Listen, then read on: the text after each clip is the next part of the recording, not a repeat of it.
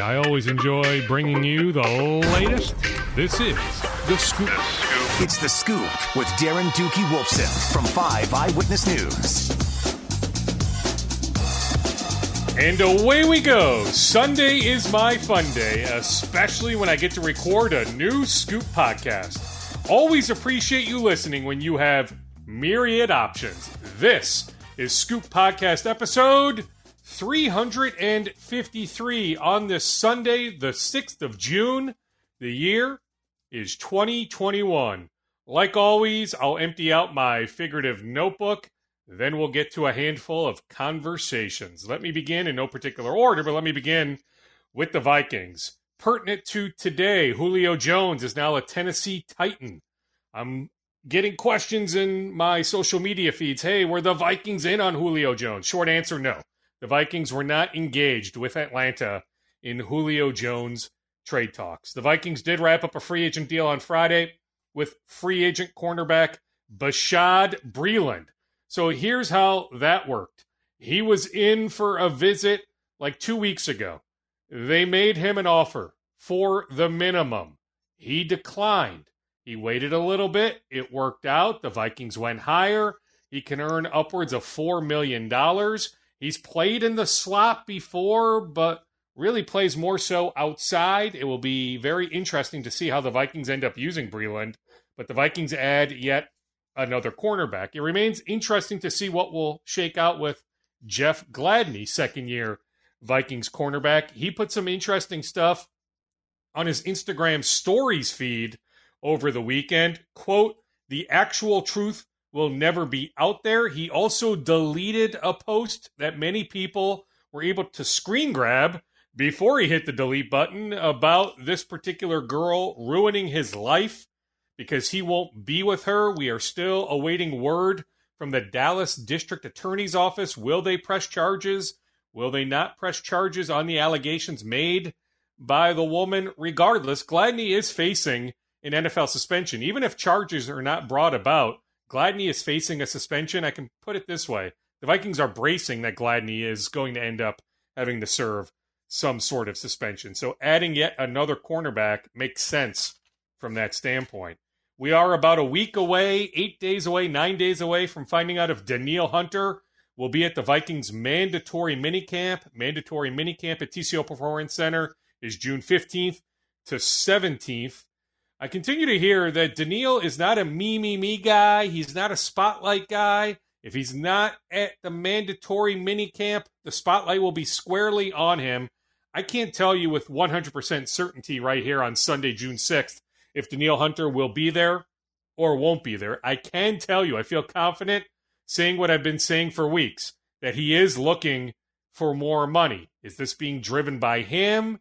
More so his representation, certainly his representation has a big stake in this. So don't dismiss that side of things. Maybe eventually Daniil will talk. I'm told he remains in phenomenal shape. He's been training at Exos in Arizona. I don't think the Vikings ever need to worry about Danielle Hunter being in phenomenal shape. So we will find out soon enough. But the headline is, he is looking for more money. Can the Vikings get to Joey Bosa territory? That is unlikely. So where will they meet? I'm more fascinated to see where they end up. The Vikings have a history of taking care of their own. I think they eventually take care of Daniil. So what will that contract look like? I am more fascinated by that. Brian O'Neill talked to us a few days ago. He made it clear he wants to be here long-term. Contract talks on an extension will pick up soon. O'Neill, his representation, and Rob Brzezinski of the Vikings. Same goes for Harrison Smith. Plus, the Vikings are working on still some of these rookie deals. Like Kellen Mond has not signed his rookie deal yet. Just some language issues. I presume that they will be able to overcome those issues in due time.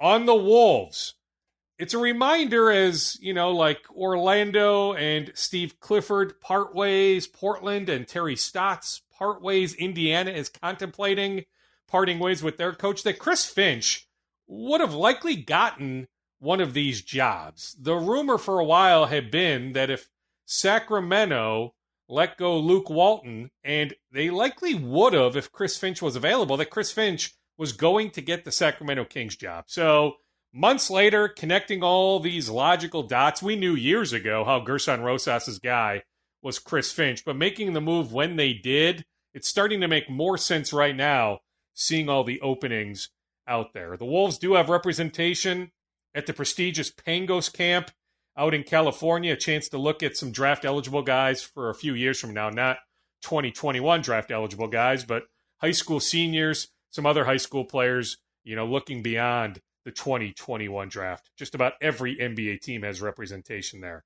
Had a good NBA source ask me, not say, hey, you know, this guy is in the mix to join Chris Finch's staff. We know that Chris Finch has a couple openings on his staff. David Vanderpool gone and Brian Gates gone. But Micah Nori, he most recently was on Dwayne Casey's staff with the Pistons, worked with Chris in Denver. I'm told Micah and Chris are incredibly close. So that would be one of a few names to keep an eye on to join Chris Finch's staff, Micah Nori.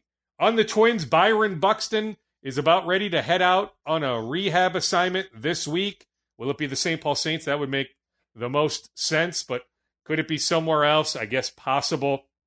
If all goes well, Buxton could be back in the Twins lineup as soon as next weekend.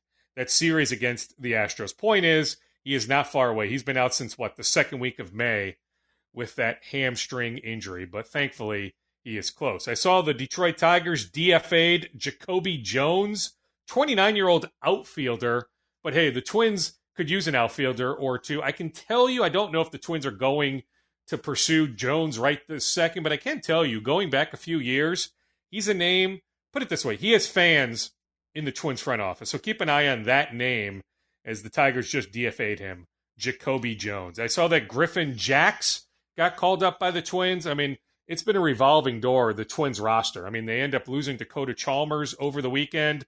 The Cubs put a claim in on him. They lost Travis Blankenhorn a few weeks ago. That's what happens with all these injuries. Like I heard recently, the Mets have lost like 4 or 5 guys that they DFA'd. So other teams are losing guys, but it's unfortunate when the Twins lose guys that I know they like. Like they like Blankenhorn. They like Chalmers. The hope was they wouldn't lose those guys, but they did. But I saw that another draft pick, a 2016 draft pick, a pitcher, Griffin Jax. Good story. He is now up with the Twins. So the Twins picked him in the 90s. It was like pick 93 in the 2016 draft. Why I bring that up, there's a good pitcher that went 18 picks later to the Milwaukee Brewers, Corbin Burnes. Now, I get it. You know, close only counts, in hand grenades and horseshoes. I get it. But the Twins came close. Instead of taking Jax, they came close to pulling the trigger on Corbin Burnes back in that 2016 draft. Gophers men's basketball, guys are moving in today. Workouts ramp up next week. So you think about, you know, the E.J. Stevens of the world and the Jamison Battles, all these new guys, right? They are moving in today and over the next couple days. Workouts will ramp up a week from tomorrow, Monday, June 14th. The Gophers will continue to bring some recruits onto campus early this week. Tomorrow, Monday, Johnny Lee, Byron High School. He has an offer from Kansas. The Gophers want him badly. Big-time recruit in the 2022 class. He will be on campus visiting with Ben Johnson and staff on Monday. Cam Heidi, Wyzetta High School, top 100 player in the country in the class of 2022. Just led Wyzetta to a state championship. Cam Heidi will be on campus visiting with the Gophers staff on Tuesday. On the Wild, it was nice to be at an in-person news conference on Thursday. I was over at the Wild's offices in St. Paul on Thursday, a season-ending wrap-up news conference with GM Bill Guerin, with Coach Dean Evison. One thing Bill said that I take him at face value on is the guys that have no move clauses, Zuccarello, Parisi, Suter, there's a few guys that have no move clauses. Bill said he doesn't foresee a scenario where he will ask those guys to waive their no-move clauses for sake of protecting an extra player for the Seattle expansion draft. Not that those guys would waive their no-move clauses, even if it would be an incredible long shot, like let's say Ryan Suter, for example. If he waives his no-move clause, he is then eligible to be taken by Seattle. Even if it's a 2% chance, Ryan doesn't want that to happen. He sees himself finishing his career here. Then he is so close with owner Craig Leopold, likely eventually transitioning to some sort of role in the front office. Maybe it's a Mike Modano type role. Maybe it's a different type of ambassador role. Maybe it's actually having input in roster decisions, you know, assistant GM, something like that. But Ryan Suter, even if it's a 2% chance, is not waiving his no move clause, you know, for sake of, you know, helping Bill as much as he'd like to help the team. If there's a chance he ends up in Seattle, he's not doing it. But regardless, Bill Guerin said, and I'm telling you, I take him at face value. I think he's telling us the truth.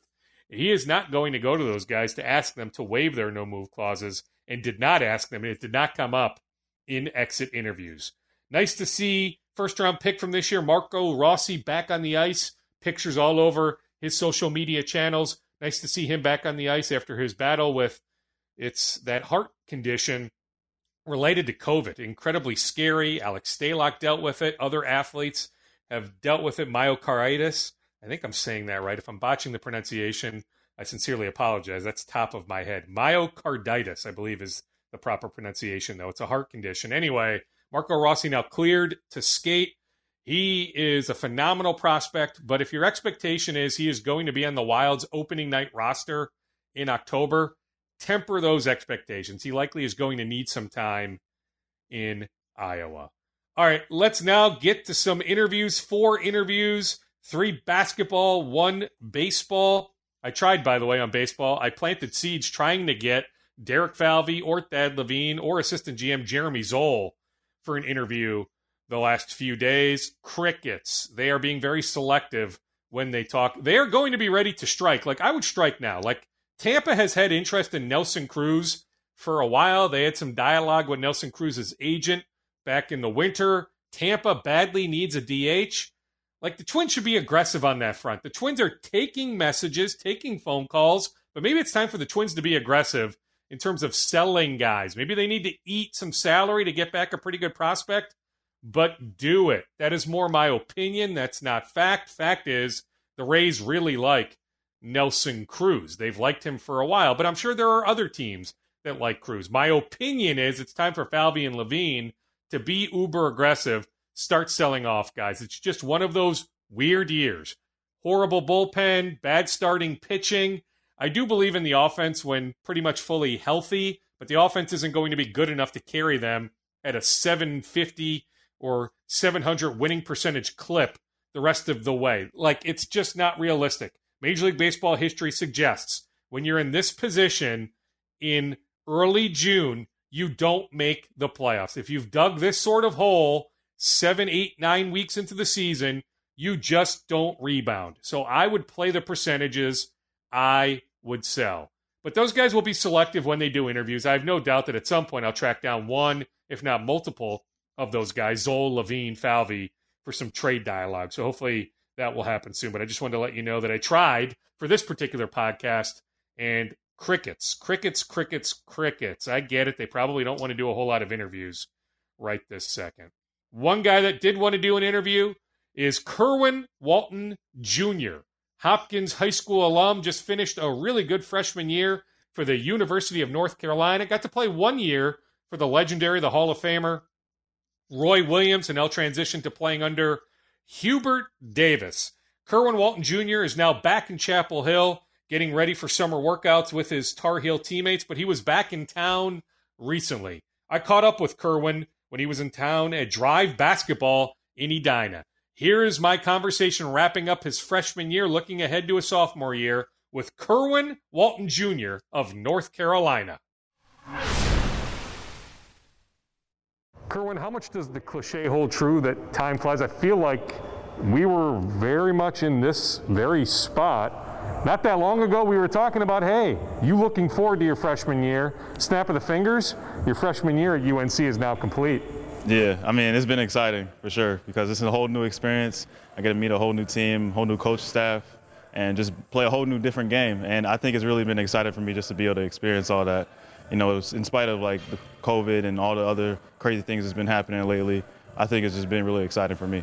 It was a hard decision. It was not an easy decision for you to choose North Carolina, but looking back at your decision, everything you experienced the past year, just affirm your decision that you know you made the right decision? Oh, for sure, because, I mean, I haven't been this excited playing basketball at this level in a long time, and I think that all the teammates and all my coaches support me very much, and I think that I have a real chance of becoming a great player. And I think this decision, my decision, has really helped me. And I think I wouldn't regret it. I don't regret it at all. It seems that just looking at the box scores, watching some of your games, that you got better as the year went on. As you look back at your season, would you agree with that assessment? For sure, because that's my main goal, really, was just to get better and better every single day, throughout every single game, every single practice. That was my main goal. It wasn't really to do any other individual accolades or anything like that. It was really just striving to get better every single day. And my coaches realized that, and they helped me. And my teammates helped me a lot with that, too. What are some keys now as you're in the gym here? You're a gym rat. You're in the gym 7-8 hours a day here in the offseason. As you look ahead to next year, what are some keys here this offseason? I think it's for sure just working on a lot of different things, you know, sharpening my shooting and keep on working on being able to be a great defender and ball handling, those type of things, and just making sure I help get my teammates better as well. And I think that's going to be a real big key for us, for all of us in the offseason, just everyone make each other better and be able to work on our game individually and be able to work hard every single day in the gym. I think that's just one of our biggest things in order to help us all improve. What surprised you about your first year of playing college basketball? So what surprised me, I think what surprised me the most was the amount of detail and like tenacity, because there's a lot more, like it's more, a lot more in depth in practices in terms of different things, like different concepts and like on defense and on offense. It's a little bit more elaborate. The game is more fast-paced than it was in high school. I think that's also another big thing. I think those are some of the biggest things I've noticed, at least. How cool is it just playing for a blue blood, a legendary program like North Carolina? I mean, it's great, you know, just being able to wear that on your jersey, just wear North Carolina on your jersey. I know all the greats that came through there, like, and I mean, it's just, especially when they come back and, you know, you get to see them and play against them in open runs. I mean, it's great. I think it's a really good experience, and I'm just blessed to have it. Speaking of being blessed, to get to play for Roy Williams for the 1 year, do you feel blessed that you had that opportunity? Oh yeah, for sure, because I loved him. He was a really good coach, really good guy too, and he always told me a whole bunch of different stories of like Michael Jordan, like Larry Bird, and just some other guys, especially like Tyler Hansbrough. He probably loved him the most, talking about Tyler Hansbrough, and I think that him just being around. I got to be around before his retirement. I think I'm really lucky. I really enjoyed him for sure. And now with Hubert taking over, best case scenario? For me, yeah, because I just love him. He's just a really good guy. The 1 year I got to be with him when he was an assistant coach, I think it was amazing, because he was really uplifting. He's really encouraging. He's really all for me and my success. And I think he's also got the same motto, just getting better every day. And that's probably the main thing I like about him, just how hard he worked when he was a player and how hard he's going to be working as a coach and how hard he worked as an assistant coach. I think those are the things I like about him the most, just like, you know, he has the same drive as me. And I think that together, we both can get better. Was there some uneasiness? So when Roy announces his retirement, were you thinking, whoa, I don't know who the next coach is going to be? I don't know what my future holds? Yeah, I didn't know what was going to happen, to be honest. I mean, him retiring in the first place was super surprising. I don't think anybody really saw that coming, not even the players or the coaches. But yeah, I didn't really know who was going to be the next coach. You know, I was hearing talks from some of the coaching staff that I think Coach Davis might be the next coach, and I think, you know, I always thought that would have been a great idea, considering how long he's been under Coach Williams and, you know, all the experience he has and his charisma. I think I thought he was a great choice. I think that he's going to be a great coach.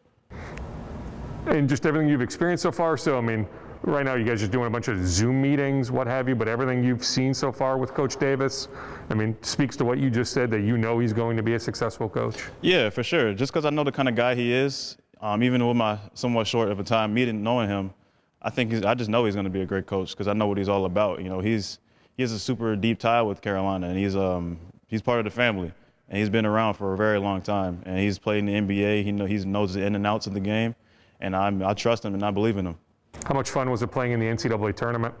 I mean, it was great. It was really cool. I think it was just the fact that, you know, I watched it so much on TV in the past couple of years, and it was always crazy. You know, there's always going to be something exciting happening and something crazy happening, and I think just being a part of that was just like kind of surreal, and it was kind of breathtaking, and it was super exciting. But you lose to Wisconsin. I mean, they got you pretty good with Davison and Reavers and Wall. I mean, so the Minnesota guys got you there in that first round. Yeah, it was kind of tough, you know, especially how experienced they are, and they got a bunch of older guys and very disciplined. And we have a bunch of younger guys and freshmen, but you know they kind of beat us and came up on top.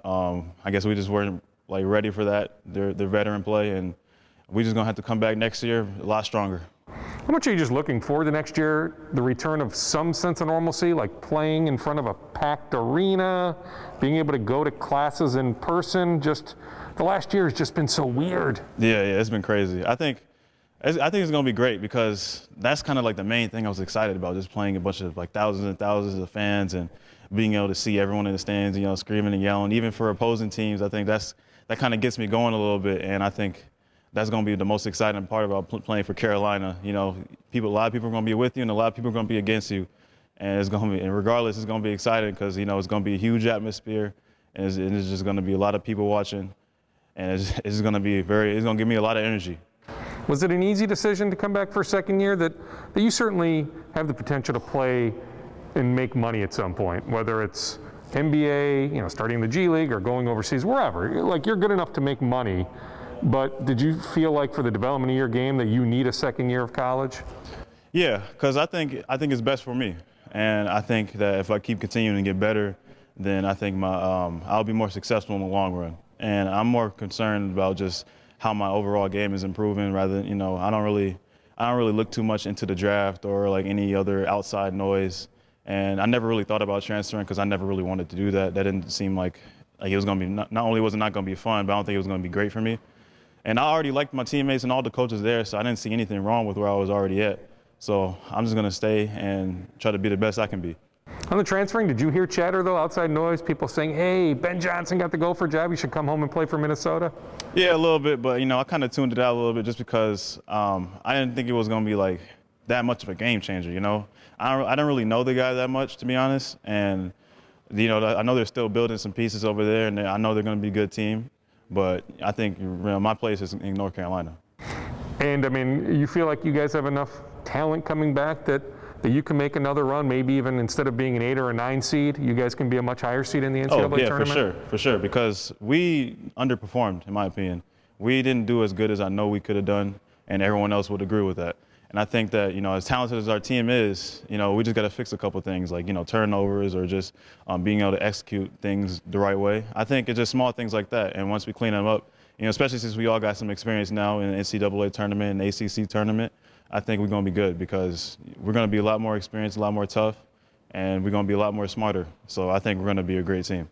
Your three-point shot is always elite. You're a plus defender. Is the next step maybe to show some of the scouts that, hey, you can put the ball on the floor, you can drive it to the hoop, you can score that way too? Oh, yeah, for sure, because I plan on just being able to come out my shell a little bit more in the game and just showing what I could do. I think that it's going to be a lot different than last year, you know, because last year I probably shot a lot more threes than anything else. But really, I'm going to be focused on just putting the ball in the basket and scoring without losing sight of who I am. So I'm going to continue to shoot and make shots, and that's all I'm going to be focused on. Kind of thing, Jeff? You're kind of talking just briefly about, you know, some of the legendary guys who come up in for open runs and whatnot. Obviously, when you say Carolina, you know, a lot of names will roll off your tongue, whether it's James Worthy or Michael or whoever. How much are you trying to set your own legacy so when they mention guys like that you're in that conversation too? I mean, yeah, that's definitely going to be something really exciting and crazy. You know, seeing, like, I think the best thing to see is, you know, your jersey in the rafters. I think that would be super cool. And, you know, that's kind of like, you know, being legendary. That's kind of like the thing I kind of saw, like, people like Devin Booker and Kobe Bryant talk about, just leaving your mark and, you know, leaving your great legacy. I think those kind of things are definitely what it means to be great. I think that's what greatness comes from, is being able to inspire others and leave a mark. How much have you worked on your body? I mean, just even getting in with the college strength staff down there, I mean, have you seen, like, noticeable differences in your body? Yeah, I definitely kind of feel a lot more stronger. I definitely feel like I can jump a little bit more. I think that's going to be really important for me, just because the game is really physical. You're going to be playing against the guys who are a lot more taller and stronger than you. So I think for me, strength was definitely one of my priorities, and I think it's definitely coming along, especially for next year. Kerwin was North Carolina's best three-point shooter last year. He is going to play big-time minutes as a sophomore. I still would bet on him long-term. He is a player that can make money playing, whether that's the NBA a lot will, you know, have to be dictated based on, you know, how the next couple of years go or his sophomore year. But Kerwin Walton Jr., no doubt in my mind, will be able to make money playing basketball somewhere. Let's continue the basketball dialogue. Braden Carrington, Park Center High School, just wrapped up his junior year in high school, class of 2022. He is among the star-studded 2022 recruiting class here in Minnesota. He is a big-time target for Ben Johnson. Like, I would rank, now, you know what, there's not much separation, but clearly it's Damarian Watson of Totino Grace, Cam Heidi of Wyzetta, who will be on campus on Tuesday, certainly Trey Holloman, who just got done over the weekend with his official visit to Michigan State. For Trey Holloman, it'll be either Michigan State or Minnesota, but certainly Braden Carrington. Ben Johnson has a lot of scholarships to play with for next year. Braden Carrington is a big-time want. Ben Johnson wants Braden Carrington really, really badly. Carrington and his mom were on campus for an unofficial visit a few days ago. The next day, I caught up with Carrington. Here's my conversation with Gophers target, Park Center guard, Braden Carrington. Braden, now that the calendar is flipped to June, just how crazy, how busy is this month for you when it comes to recruiting? Yeah, you know, I've got a bunch of schools starting to talk to me more, you know.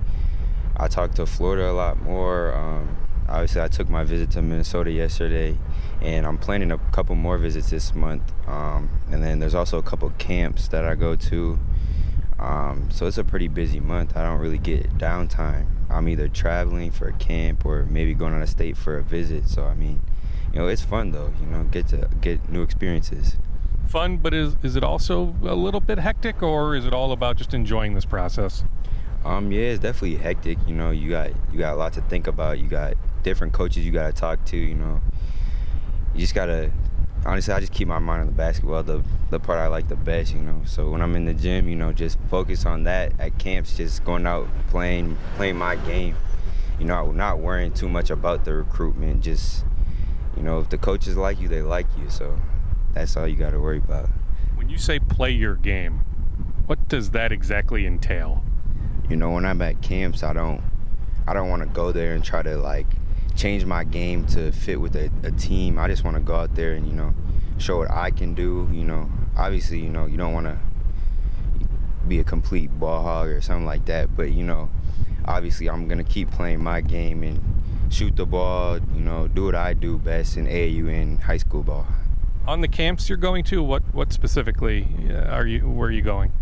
Right now, I'm only doing the MBCA camp at the end of the month. I think it's the 18th and 19th at Eastridge, so that should be pretty fun. And then, actually, a couple of us are going out to California for a trip, and there should be like a high school camp or something out there. I believe we'll be doing so. And then July still an AAU month where you'll play with your AAU team? Yeah, July is a live period, so that's when we start the Under Armour circuit. So we'll be in Dallas, Atlanta, and Indianapolis, and then at the end we also go to Vegas. Does that month also take on extra meaning with college coaches being able to be in the gym for the first time in a long time? Yeah, it's definitely a really important month, because for me, I don't know if there's actually been a time where I've had coaches in the gym watching. Maybe a little bit, I think, the summer going to sophomore year, but other than that, I don't think I've really had any coaches in the gym. So it'd definitely be a different experience, and it'll be fun. I mean, is there a sense that with more coaches being able to watch you, coaches in general, but more and more, that more offers may be coming in, that even if you're in the mindset of wanting to make a decision here before the calendar year is over, maybe that's November, December, that you may get some new offers that come in? Yeah, for me, I feel like I've had a bunch of interests. I'll be talking to a lot of coaches, and I just feel like I haven't got the offers from them yet because, you know, they haven't seen me play in person. I feel like that's really what holds them back from offering me, because, you know, Minnesota, Seton Hall, they haven't really seen me play in person, but they just went off of what they've seen in video. But all these other colleges, they want to see what I can do in person live. So I assume once they see it in the live periods, I'll start picking up a lot more offers. Take us through the Gophers visit. How did it go? you know, I enjoyed it a lot. You know, I got to meet all the coaches for the first time in person. You know, they were very energetic, fun. You know, the visit was nice. I really liked the campus, how it's all, or like the Athletes Village, how it's all close together. You know, the living area is about a block and a half away, maybe closer than that. You know, it's just it's a nice area. You know, dinky town. You know, close there. So, and it's close to home. So, you know, I really liked it. You know, it's definitely gonna be a decision to make, and it's gonna be in my final five, whatever, two, whatever it would be in the upcoming year. So, how strong is the bond between you and new coach Ben Johnson? It's actually very strong. You know, he's, ever since he got the head coaching job, probably a day or two after, he texted me or called me, one or two, you know, and he's, ever since then, he just started talking to me at least three to four times a week, you know, text or call. Sometimes he'll FaceTime me. So, you know, it's very strong. You know, he really makes sure that I know he wants me there. He really wants me to play there. So, and then you got Coach Thorson, who also texts me very heavily and calls me sometimes. So, I mean, they're just really engaged while they're trying to recruit me. And you have a sense of the offense that Ben wants to run, how you could fit in? I mean, he is a first-time head coach, so there's some mystery there, but is he doing a good job selling you on his vision, how he wants to play and how you would fit into that? I mean, yeah, you know, he says he likes shooters, you know, that's what I am, you know. So, I mean, it's going to be interesting. You know, I really, really want to watch them play this year, see how their play style is, you know. Especially, it's also a big decision because, you know, they have about five people staying next year. So, especially going in, you know, I want to see how they play. And if they play how I want, you know, it definitely could be a choice for them. So, we'll see. On that then, so, you know, they really won't ramp it up until November games-wise. So, is your timeline sometime thereafter, or, you know, could it even extend into January, February, maybe after the high school season into, like, you know, March of 2022?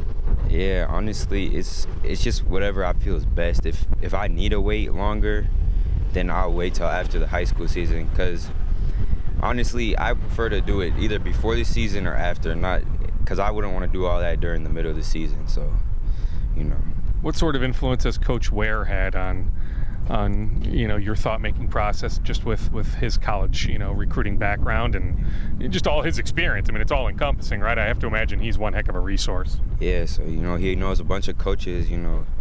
A lot of the coaches I talk to, he knows. So, you know, he'll always give me, like, advice or something, you know.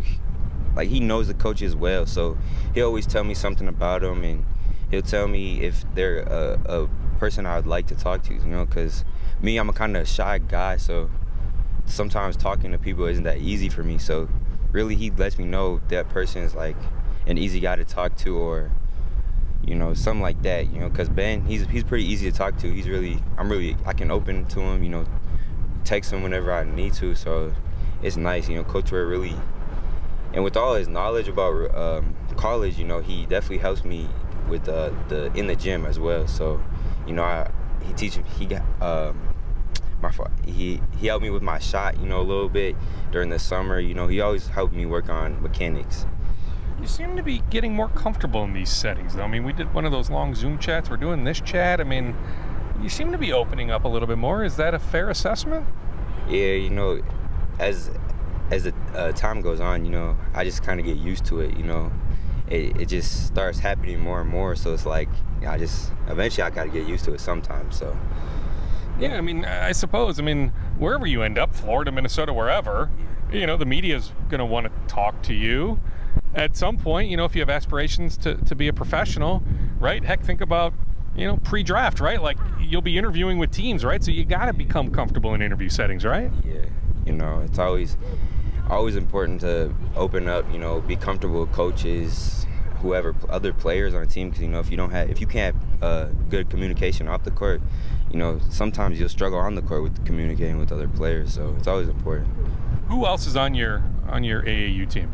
There's Prince, Aligbe, Damarian Watson, Chase Carter, Donovan Smith, Willie Wilson, Alonzo Dodd, Malcolm Jones, Aiden McDonald.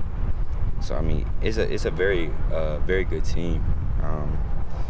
it's a lot. You know, the first couple of weeks we had to get used to it because, you know, coming from our high schools, we are all the top dog. You know, we all took all the shots that we had to do. You know, so now we had to learn how to play together again. You know, and fill our role onto the Sizzle team. The reason I bring that up is now Chase may end up playing football in college, but Prince, Damarian, like, has there been any dialogue about, you know, two of you, three of you, maybe combining and being on the same college team? I mean, there's always jokes about it, you know. We never really got into a serious conversation about it, but, you know, it's always possible, so it's never counted out yet. So, you know, it's really what's best for each player. If playing together at that school is best, then that's what we do. Like, I know Damarian's over on campus today.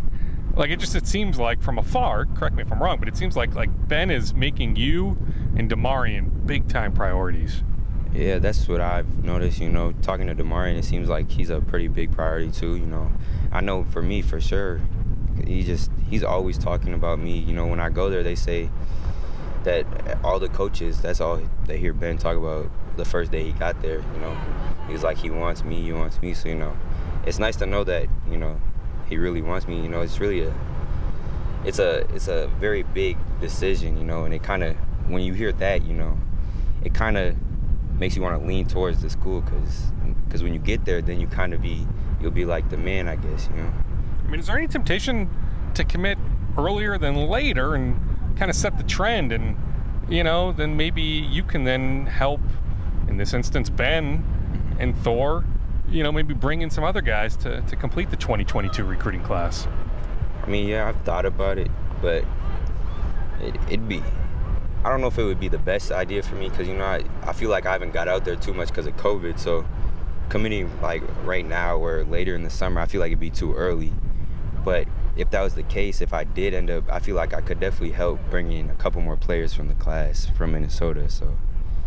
Yeah. And then visits-wise, I mean, is there plans to get down to Gainesville, or like where else do you plan on, even if it's an unofficial? Where else do you want to check out? Well, this June, I might go down to Santa Clara.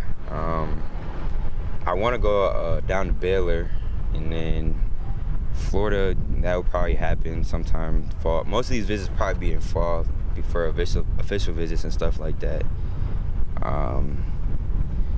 Maybe Colorado, Purdue, a couple more schools, but those are some of the few. And then, so who's offered and who's interested? Like, has Baylor offered yet? Has Colorado offered yet? Has Purdue offered yet? No, those are all interests, but I've been talking to them a lot lately, so, you know, those are some of the teams, you know, I feel like have to see me play in person to get an offer. Yeah, but, yeah, I got... a bunch more interest, so we'll see what happens. What's interesting about Baylor is Jared Nunes and Coach Ware are super, super tight, you know, and you think about Kendall Brown going down there and, you know, going back. I mean, Dane Danger, right? Like, there is that Minnesota influence down there in Waco. Yeah, it definitely helps, you know. Actually, Dane introduced me to Coach Nunes. Or not introduced me, but he kind of like told Coach Nunes, well, there's this guy at my high school, you know, he's a player. You should, you know, start checking him out. So, and then, you know, he texted me from there.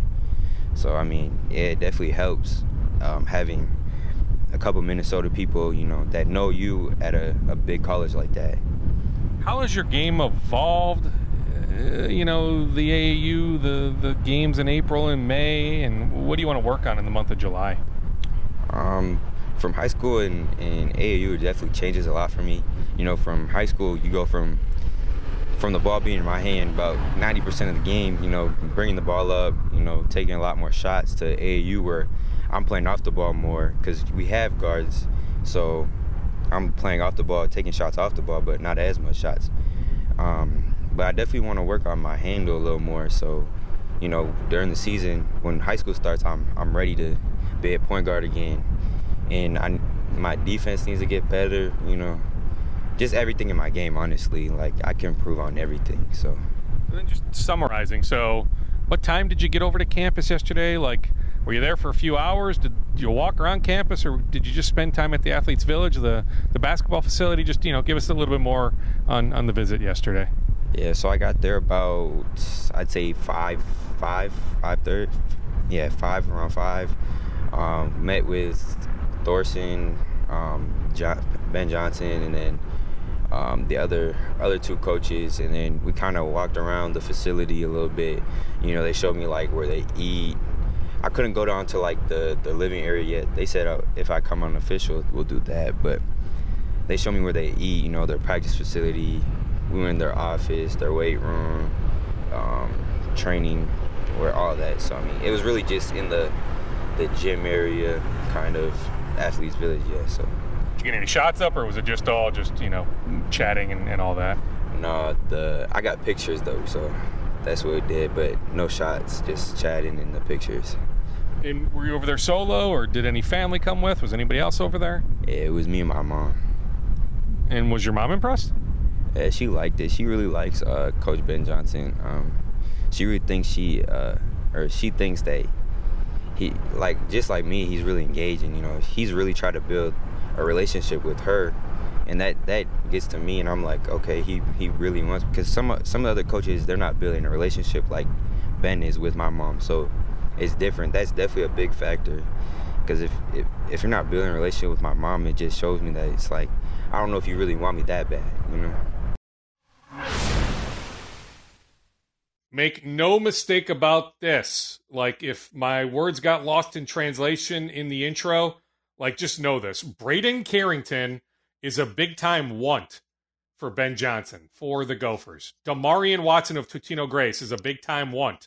Trey Holloman, to some extent, yes. Like, of course you'd take Trey Holloman, top 100 player in the country in the class of 2022. Cam Heidi, a Johnny Lee, big-time wants. A guy like Prince Olegbe, not as much. Prince has a lot of options. Prince is a phenomenal player. I love his future from Minnehaha Academy. But the Gophers are prioritizing others above Olegbe, prioritizing others above Elvis Najee. The thing is, there are just so many players in the state in the class of 2022. Another one of those players is DJ Jefferson from Minnesota Prep Academy, which is based in St. Paul. So he's actually from the state of Texas, but he moved up here, played his junior year for Minnesota Prep Academy, played in the spring for Howard Pulley. He mentions in our interview that you'll hear here in a second that he'll play the month of July Peach Jam for a different AAU program. He's a 6'4" wing. He was on campus, an unofficial visit with the Gophers a couple days ago, but the Gophers have not offered him yet. So they've seen a lot of video. They are fans. Clearly, you welcome a kid on campus. You like the kid, but they want to see him live. So basketball recruiting will pick up big time the month of July. Ben, his staff, will have a chance to watch DJ in person. If they like what they see, they like what they see on video. If what they see on video translates to in person, they will extend him an offer. Regardless, he has options. Memphis loves DJ. Arizona State loves DJ. Wichita State loves DJ. But it's entirely possible a few weeks from now the Gophers do offer DJ Jefferson. I was able to catch up with DJ via Zoom to recap his visit with the Gophers. Here's my conversation with DJ Jefferson. DJ, just how about in general, before we get to your Minnesota visit, some other specific schools interested in you, just how important is this month with recruiting now opening up, just so you can actually go on visits, even if they're unofficial visits, as opposed to doing, you know, conversations with coaches like this over Zoom? To me, I feel like it's really important. I feel like that the college coaches can really get a chance to see who I really am, not as a basketball player, but as a person. I'm kind of glad they really reopening like colleges for us to go visit because of, you know, the COVID situation. But yeah, it's really important to me because it, you know, I get college to recruit me and see what my game is like. So yeah, so it's important. We'll talk about your game, DJ, but how about the person you are? I mean, what sort of person do you want to show these coaches that you are? That I'm a leader on the court, vocal, very versatile. And the league rebounder is one of my main ones that I have for college coaches. So, yeah. I mean, you have some two-way ability, don't you? I mean, you do it all, right? I mean, you score, You can certainly pass the ball, you rebound, you defend. I mean, is that a fair way to assess your game? Yeah, for sure. That's really all I have to do is go out there, play solid defense, and then on the offensive end, just go for what I know. Let the game come to me. Get my teammates involved. You know, if I end up getting hot, then I end up getting hot. But yeah, that's my playing style, two-way player. So yeah. Take us through how you ended up here in the Twin Cities at Minnesota Prep Academy. How did you end up here from down south? It all started August, I believe. This is when I first got a taste of the grind session. It was kind of rough for me a little bit, but I started to get adjusted to it after like 2-3 months, and then I just started to get used to the routine that they have. You know, waking up early in the morning, workouts, practices, schoolwork, etc. So yeah, I got really adjusted to it by the time I got here. And now, I mean, you really enjoy it, and now you're playing for Howard Pulley. So the combination of being here and also playing for Pulley, I mean, how well is it going?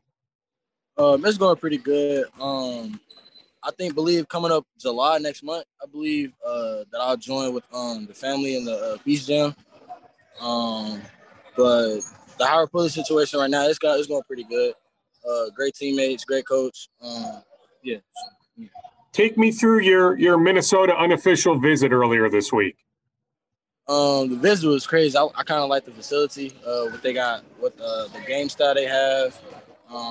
They do a lot of dribble handoffs, high ball screens, flats, and it's kind of like the plan style they have is exactly like the same as Minnesota Prep. So I feel like I really fit in with their plan style. They got everything that's provided for me, tutors, managers for workouts, so it's a pretty good school. So yeah. How about specifically new coach Ben Johnson? What is your bond like with Ben Johnson? Ben Johnson, he's a great dude. He really goes off the field. That's really how I got about it. Yeah, he goes off the fields and stuff. Would you say that Minnesota has elevated on your list? I mean, a lot of schools want you, but after that visit, are they higher up on your list now? I believe so, yeah. I think they're higher up on my list, yeah. Who else is on your list? Memphis, Oregon, maybe. Wichita State. And those are my only choices for right now. I have more coming up soon. Will you take some more visits later this month? Most definitely, yes. What schools will you be visiting? Memphis, Wichita State, maybe ASU. Those. Give me a little bit more on how you think you would fit, because you laid out what Ben Johnson wants to do, but being a first-time head coach, we're still trying to figure out exactly the offense Ben's going to run, what he wants to do defensively. So what did he tell you about your specific fit on how he wants to play?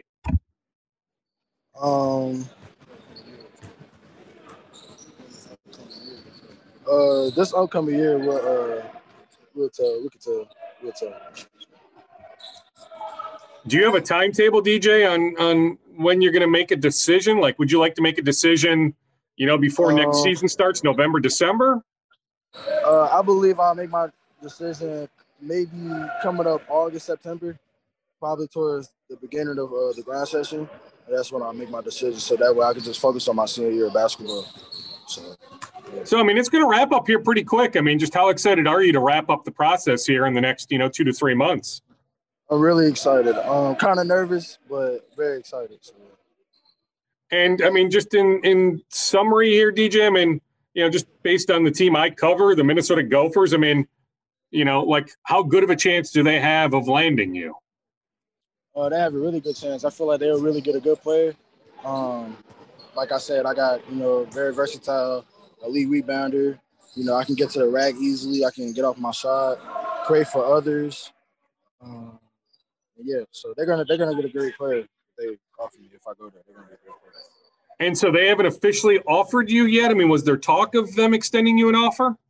Yeah, they was talking about extending the offer. Yes, correct. So yeah, so, yeah, they'll offer me some pretty soon. Are they also building a relationship with your coach and with your family? How important is that?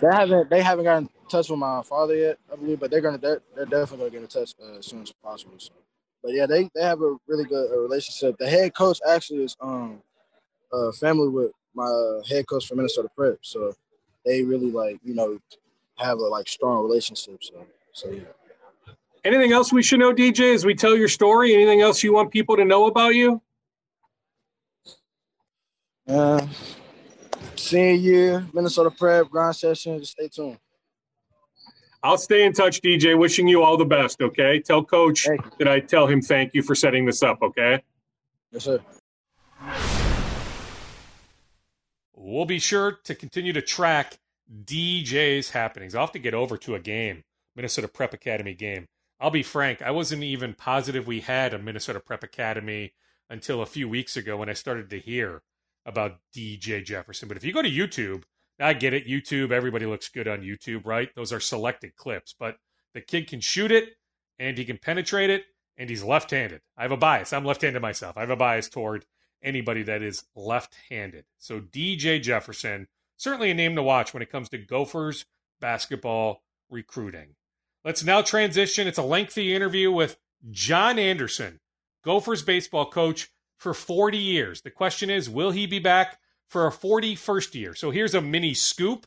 He has a multi-year contract offer on the table. If John wants to put pen to paper, he can do that today and secure his future with the Gophers. Mark Coyle, the Gophers AD, has made John an offer. The issue is, you'll hear John say this in the interview, there's some language hiccups within the contract that John has now sent the contract back to Coyle, hoping that Mark we'll change the language in the contract. We should have some finality here in the coming days. Will John Anderson be back as Gophers baseball coach? He is operating as if he will be back. He's got a good recruiting class coming in. So we talked about that. We talked about his future. We talked about the disappointing 2021 season.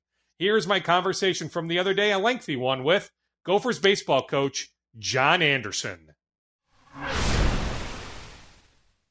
John, certainly last year was unique. I mean, that goes without saying, but on the uniqueness scale, where does this year rank? The Big Ten only schedule, the COVID shutdown, the record being what it was, where does this particular year rank? Well, it's got to be one of the most difficult, I think, when you look at it from through a lot of different lenses. I think the part that's the most difficult for me is just the lack of, opportunities that our juniors and seniors got the last few years, really all the players in the program lost opportunities because of COVID, things that were out of our control. But, when you look at it, if you were a junior, senior the last 2 years and in college baseball, you really didn't have an experience to speak of. That's a normal experience. And so I feel for those kids. They worked their whole lives to get to college, play Division I baseball. And many of them, their freshman, sophomore years, those are the years where their development years, where they're waiting for an opportunity to play. And most of them play their most games in their junior and senior years. And that hasn't been the case. And so when you look back, you feel for those guys because they really didn't have a normal college experience. And your roster, John, correct me if I'm wrong, I mean, pretty veteran laden, right? You had a bunch of kids in that boat. Yeah, we were different than most of the kids that had some older players. We had 11, I think, players that were seniors of some sort. But they were players that were supposed to gain a lot of experience in 2020. They were guys that came into the program, played behind the group we had in 17 and 18, waited for their opportunity. Were getting started last year in 2020 to really ramp up their careers. I think when you're playing Division I baseball and Big Ten baseball, you need to have 250 at-bats, I think, of experience to be able to really figure out how to be a consistent performer at this level. You need to pitch, 75 to 80 innings of Division I baseball to really get a grasp of it. And many of those guys, didn't have those types of profiles. And even though they were seniors and they didn't have a lot of college baseball experience, and when you look back at it, they missed out on a summer season last year, our season last year. We had a very limited fall practice, got shut down for COVID. They all went home before Thanksgiving, didn't come back till the middle of January. Trying to find places to work out and prepare for the season were difficult because many of the indoor facilities weren't open. So go down the list, and then that group only played 10 games at Siebert Field over the last two seasons. And you throw that in the mix, and then we were shut down May 2nd or May 3rd for 18 more days because of COVID, and you felt like you were starting over when you played Purdue on May 20th. And J.P. Massey, he pitched at Indiana, I think, the third weekend in April, and he didn't pitch until May 21st. So those types of starts and stops were difficult on the players, hard to get into routine, no midweek games. And I think that's our games meant to be played more often, because your timing as a hitter and you get into routines and you pitch on the days you're supposed to pitch and play, and there was no such thing as a routine here for the last 15, 16 months. And I think if you look at our league, the teams that finished in the top half were the teams that had players that had lots of experience that came back as fourth year, fifth year, sixth year seniors. And we had some players in the league that were 24 years of age this year that I've never seen before. And I think when you look at the pitching on Friday and Saturday in the league this year, because the teams that had the older talent was dominant. And most of those guys would have been gone last year and into professional baseball. Their careers would have been over. So the teams that really finished at the top, the Nebraskas and the Michigans, to speak of, the Marylands, the Indianas, the Iowas, and then you had unlimited rosters, and some of those schools had 45 people on their roster and picked up some transfers because you had an open roster situation. It really complicated things. It was not a normal, what you would see in a college baseball season. And this is going to go on for another 2 or 3 years here before this thing really settles down and gets back to somewhat normal. And then the limited draft in 2020, for a lot of guys that were in college baseball that wouldn't have been. And it's going to be interesting to see how the 20-round draft plays out this year, because I don't think many high school kids are going to get drafted. There's so many older college players that will probably go first. And there'll be some college players that normally get drafted again that won't. So the cycle will continue. You brought up Michigan, John. Did I see, how many grad transfers did Michigan bring on? Are we talking about a playing field that isn't balanced? Were you able to bring in, if you wanted to bring in the amount of grad transfers Michigan did, were you able to do that? Or is that what we're talking about, the imbalance? Yes, some schools are more, the rule was if you had seniors in 2020 that wanted to come back because of COVID, you could offer them the same level of aid they were on in 2020, but it didn't have to come out of your 11.7 scholarships. It didn't have to count against the 27 counters. And so now you had a situation where, in our particular situation, we only had one senior. That was Jordan Kozicki, and he was going to be a six-year senior. He chose to come back. Our institution decided for all sports that if you wanted to bring back a super senior, you had to take him out of your current level of aid. There wasn't going to be additional aid that was going to be allowed. And so were other schools that had 8 or 10, in some cases, Iowa, Illinois, some of these schools had 8 or 10 seniors that came back. They covered their aid and made a significant difference in their team. And we didn't, and we had roster limitations. And so we really didn't dip into that pool of players and bring those kind of kids in. Yeah, Michigan had three guys starting third baseman at UC Irvine for 4 years. I was a grad transfer. He went there, the starting shortstop at Kansas, all Big 12 shortstop for 4 years. He went there, and then they had the starting catcher from Stanford for 4 years that went there. And I know two of them were on graduate school scholarships. So, again, I think when you looked across the league, there were some schools that probably had 18 scholarships, and some that had 11.7. And so it's really hard to make comparisons in your team. And some days you felt like it was boys against men just in terms of experience. Some of those guys have been in A-ball or double-A ball, professional baseball. But I think you're going to see that trend continue. And I think the talent level in our game is going to be extremely high because of the factors I mentioned. Okay, because of that trend then, am I nuts to think, can I make the leap, John, that your future is tied to some of what you just laid out, that you would like that flexibility in your negotiations with Mark Coyle? to be able to bring in more players when you say that this trend is going to continue for at least another year, if not multiple years, John? Is that part of, you know, the overarching, you know, topic here of your future? Well, yeah, no, I think basically what's happened here. Last year we had unlimited rosters. This year it's 40. It's normally 35. So the NCAA has allowed us to say that we can have 40 players on the roster because of the loaded rosters and the opportunities the kids lost. And, you know, people had recruits coming into campus and so on and so forth. So we've been told that we need to be at 37, both from a financial perspective and gender equity perspective. So we're not going to be at 40. That's going to have an impact on what we can do from a roster standpoint. We have to release some players off our current roster to get down to the 37 based on the people we recruited. So we have some kids with eligibility remaining. We're just not going to, they're not going to be able to come back at this point in time. And, you know, you can get in the transfer portal, but every roster in the country is so full. You're not going to be many opportunities in Power 5 conferences unless you're a grad transfer, you've been a four-year player, you got significant resume. Yeah, okay. We're surely not going to take that guy off our roster, I can tell you that.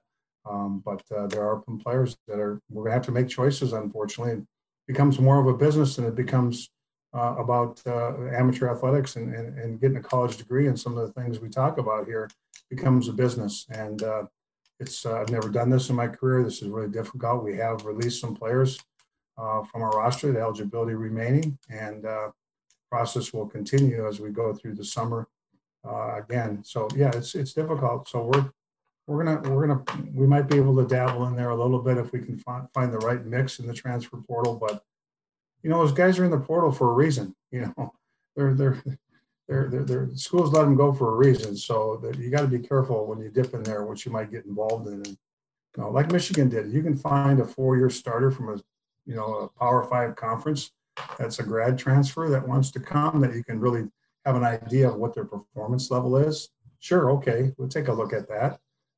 Might be able to take a guy or two like that, but I don't know how many of those guys are going to be out there this year. And I think last year was the year because of the lad. I think some of those guys will move on. But yeah, it's you know, even in our own league, we're not going to have 40. We're going to have 37. And speaking to other coaches in the league, they said they're going to be at 40 unless things change over the summer for them. But you know, this is we're going to have to be really good at putting together a 37-man roster, and hopefully we can get back to the normal player development time. And you know, our program's lived on player development, and when you lose opportunities to do that, you saw the impact this year.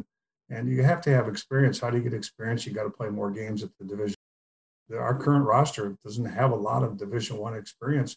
Sam Ireland, who got hurt against Iowa in the middle of April, our Friday starter, he's a sophomore. He's going to be a junior in college, and I think he's probably pitched 50 or 60 innings in his career. He's going to be a junior in college.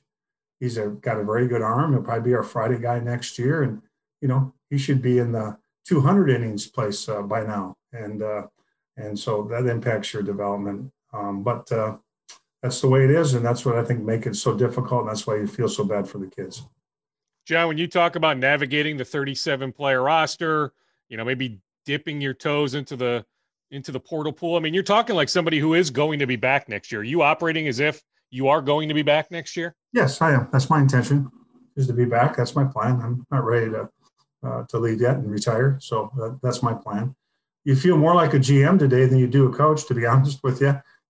You feel like you're managing the waiver wire. You're managing your 37-man, you know, roster and trying to find the pieces that fit. We got to manage our scholarships, our 11.7 scholarships, and you can have 32 on aid this year instead of 27. So you feel like you're a general manager, and more so than you are a coach, just trying to manage the roster and on a day-to-day basis, and it changes every single day. And there's, there's a significant number of players. There's about 25% of the Division I players across the country from programs around the country that are in the portal right now. So there's a significant number of guys in there. And I feel for those kids, and it's a mess right now. And a lot of those kids are going to get in there, and they're going to find out there aren't going to be a lot of opportunities. So then what's going to happen to them? So I really, really feel bad for the kids that they ended up in this position. and it's a mess, and it's going to impact recruiting going forward. So some people, instead of recruiting high school kids, they're going to recruit out of the portal. So I call it the waiver wire. And you're also going to see this summer, you're going to see schools trade players. I got too many pitchers. You got a shortstop. Let's switch. You know, you need to go over there because you can play more, and they'll have scholarship money for you. I need the shortstop.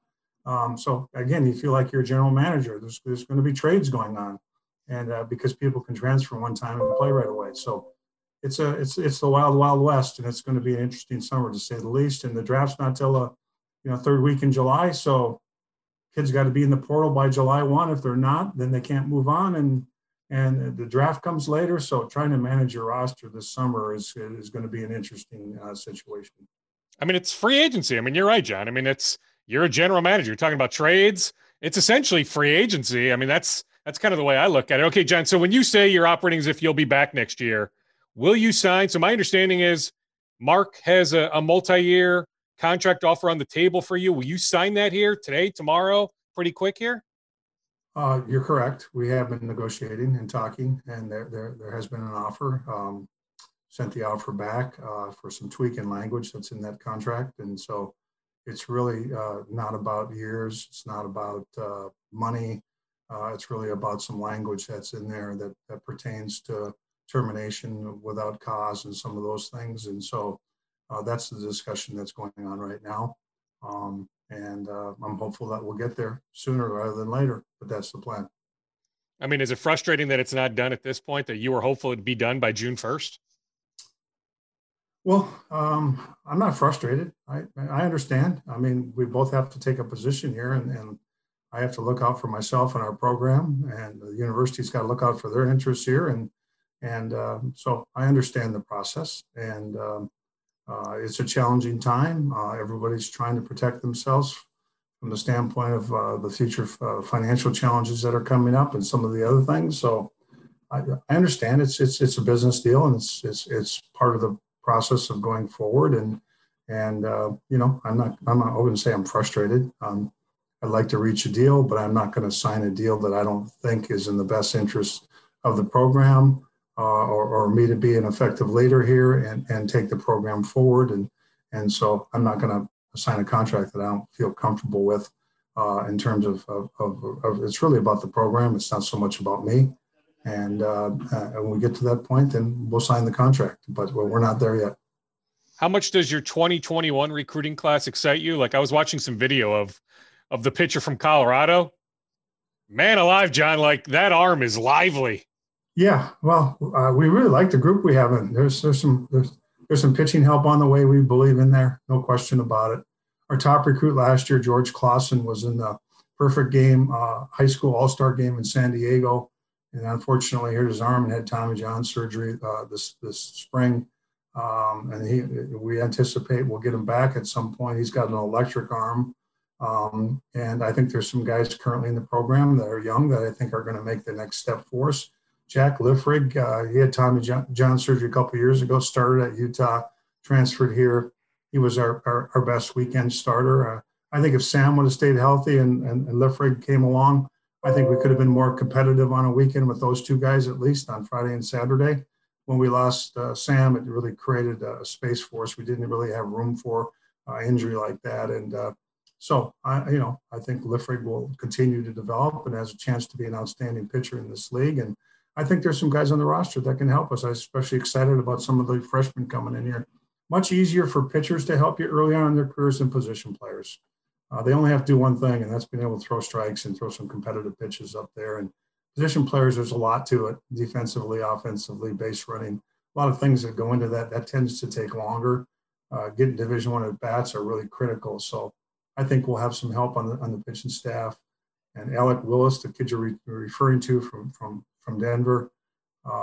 We just hope he doesn't get drafted and signed. That's going to be the challenge going forward. He's been touching 96, 97, and we really like him. He's a great student. Stanford recruited him. A number of schools across the country recruited him, and we really, really think he can step in and be a factor in the first year. So, there's some help on the way, and I think we have a roster here. We just need to play this summer. We need to have a normal fall. You know, we got to get kids back in the weight room on a consistent basis, and they got to get stronger. And all the things you haven't been able to do for the last 15 months. Any other guys that you fear of losing to the professional ranks, or is he number one on that list? The only potential draft for us is Zach Robbie. He's the only guy I think potentially will get a chance to get drafted here.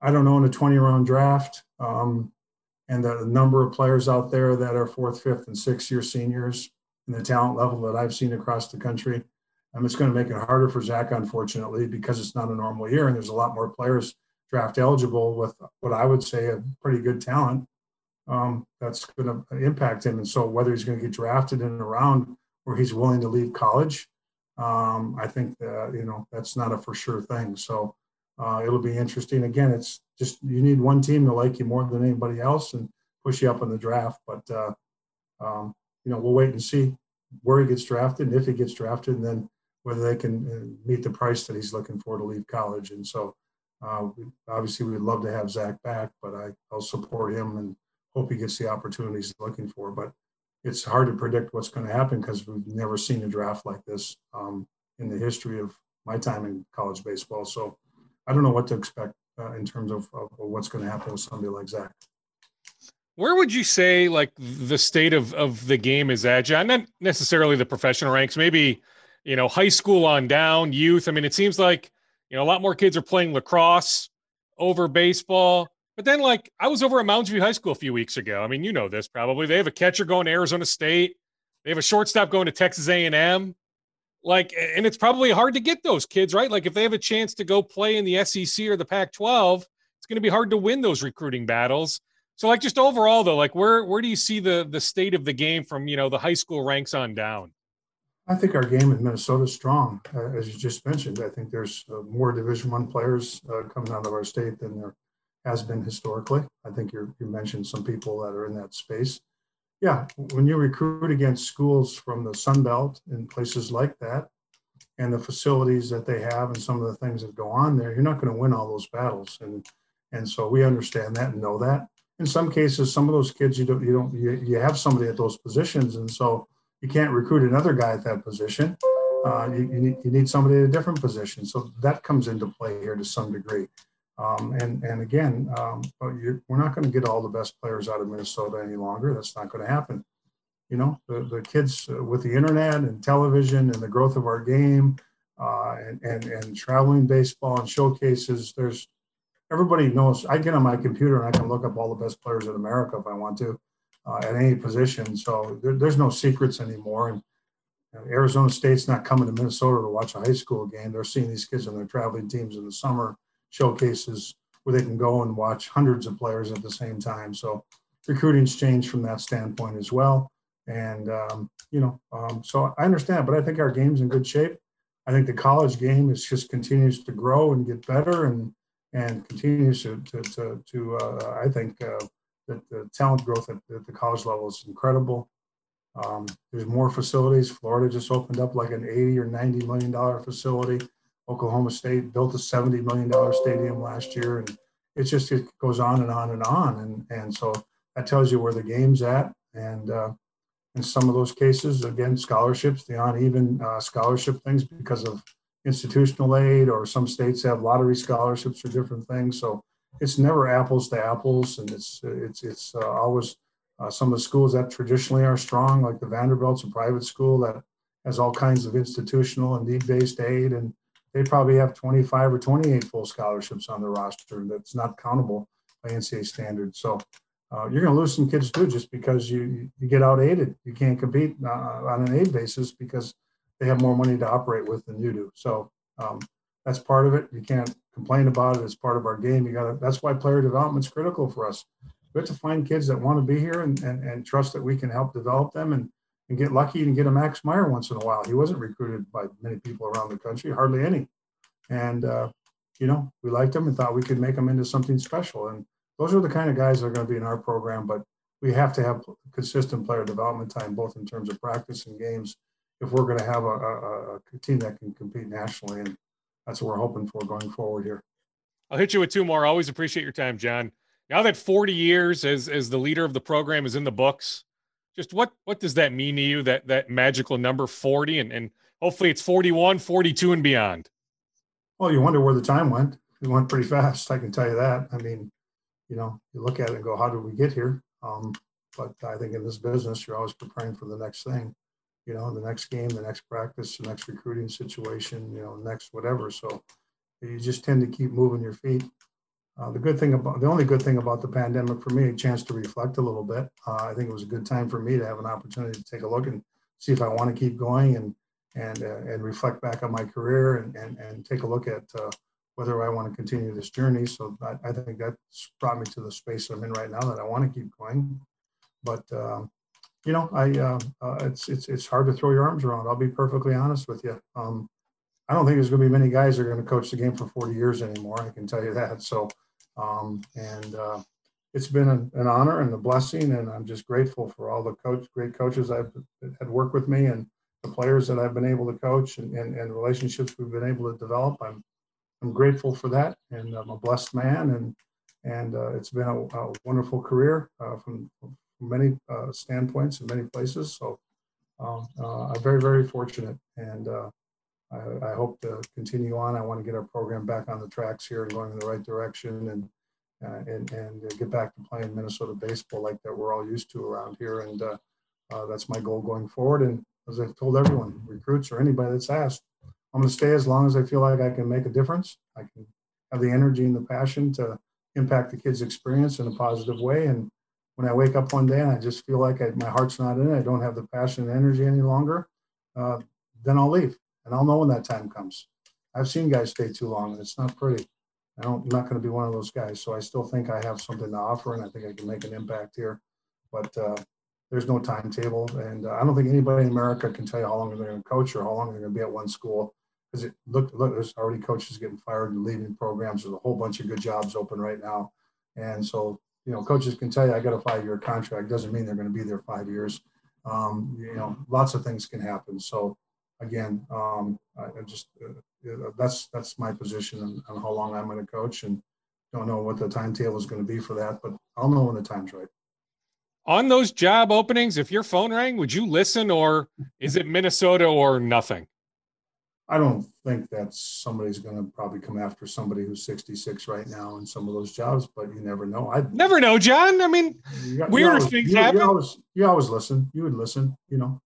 Why wouldn't you listen? And not because I don't love Minnesota, but I think you got to look out, and there's an opportunity that, you know, enlightens you or you're interested in, sure, you have a conversation. Why wouldn't you? Anybody would. But I think the likelihood of that happening is probably small. I'm not out there actively, you know, trying to find a new job. That's not where I'm at right now. But if somebody called me and said, we want to have a conversation about a job, I'd surely have a conversation and see where they were headed, and maybe somebody who wanted to bring in an experienced coach to rewrite their, you know, get their program going in a different direction, and bring in an assistant who would be the next head coach for succession planning, something of that nature. Sure, I would listen to something like that, but like I said, I think there's a small chance of that happening. So, in summation, I'll leave you with this, John. So. Mark needs to get back to you, or do you have somebody representing you? Do you have an agent representing me? We made a counter to the last offer last Friday. So the volley went back over the net to them, and we're waiting for a response on some requests that we made in terms of language. So we're waiting back for a response from them on that. I mean, it shouldn't be that much longer, right? I mean, I get it, holiday weekend, but now that it's Wednesday, I mean, hopefully pretty quick here to get back to you, right? I would think so. Yeah, I would think so. But again, I'll just wait and see when we hear back. And I think, you know, I think we're at a point right now. I've been firm all along about the points that we're in disagreement on. That's been my position from the beginning. It's not something that just necessarily came up. So.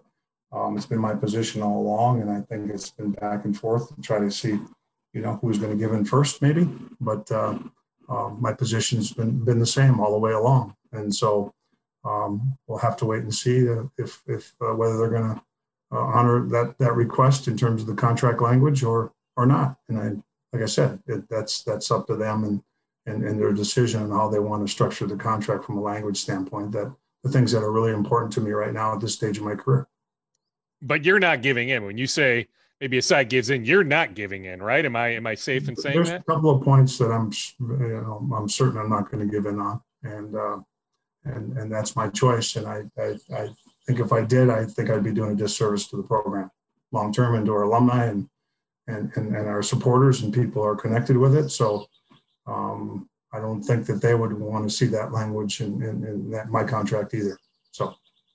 John, wishing you all the best. I know I speak for many. You're a Minnesota baseball legend. I hope you guys can figure this out. Like, I know I speak for many. Like, you can't leave us, John. And I get it. You got to do what's right for you and for the program as a whole. But, like, John, you can't leave us. That's the goal, right? I told you that's my intention. I know.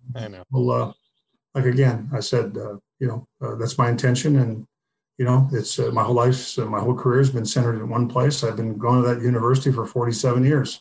So it's a big part of our family and who I am. And obviously I would like to leave on my own terms when the time's right and hopefully be involved in helping pick the successor going forward. But again, like I said, I'm only half of the equation here. And so we have to find agreement and I'm hopeful we will. John, thank you as always. I appreciate your transparency, and I'll certainly stay in touch, okay? All right, Darren. Thank you. I wish John all the best. I'm not lying when I suggest he is a Minnesota baseball icon. He is legendary. He is iconic. John Anderson is Minnesota baseball, so I hope that he is back for a 41st year. Plus, this recruiting class, like this kid from Denver, Alec Willis, I texted Major League Baseball source on this Willis kid, loves him. It's not a Twin source, a different team, but like he's squarely in the mix on this team's draft board. Like this Willis kid could go high enough where he gets a 7-figure signing bonus where he never steps foot on Minnesota's campus. But if he does, he should help out the rotation next season, even as a true freshman. So John Anderson has a good recruiting class coming in. Hopefully he can rebuild this thing. All right, we are done. This will wrap up Scoop Podcast episode 353 on this Sunday, the 6th of June. The year is 2021. Always appreciate you listening. Shameless plug, real-time, live scoops. I do put many of those on Twitter, at DWolfsonKSTP. I also have the Scoop in video form on Channel 5, Thursday nights during the 6:30 portion of our 6 o'clock newscast. So sports hits on Channel 5 at 6:50. So 6:50 on Thursday nights, I bring you the Scoop in video form. So always appreciate you listening, watching, and or following. Have a wonderful rest of your Sunday. Have a great week, everyone. Stay safe. Stay sane. At the Home Depot, we have Black Friday savings all through November. And with that comes a joyful holiday bustle that we just love to hear. Although we also love the sound that comes after the holidays, when people put their new tools to use. In fact, we love it so much. When you buy select Milwaukee M18 kits, you'll get an extra tool for free. So after you're done filling the air with holiday magic, you can fill it with the sounds of doing. The Home Depot, how doers get more done. Count on the professional parts people at O'Reilly Auto Parts to recommend the best products for your vehicle and budget. Get maximum cooling system performance for 10 years or 300,000 miles with peak long life universal pre-mixed antifreeze and coolant. Now just $3.99 after mail-in rebate. Limits apply. Stop by O'Reilly Auto Parts today or visit O'ReillyAuto.com. Oh, oh, oh, O'Reilly Auto Parts.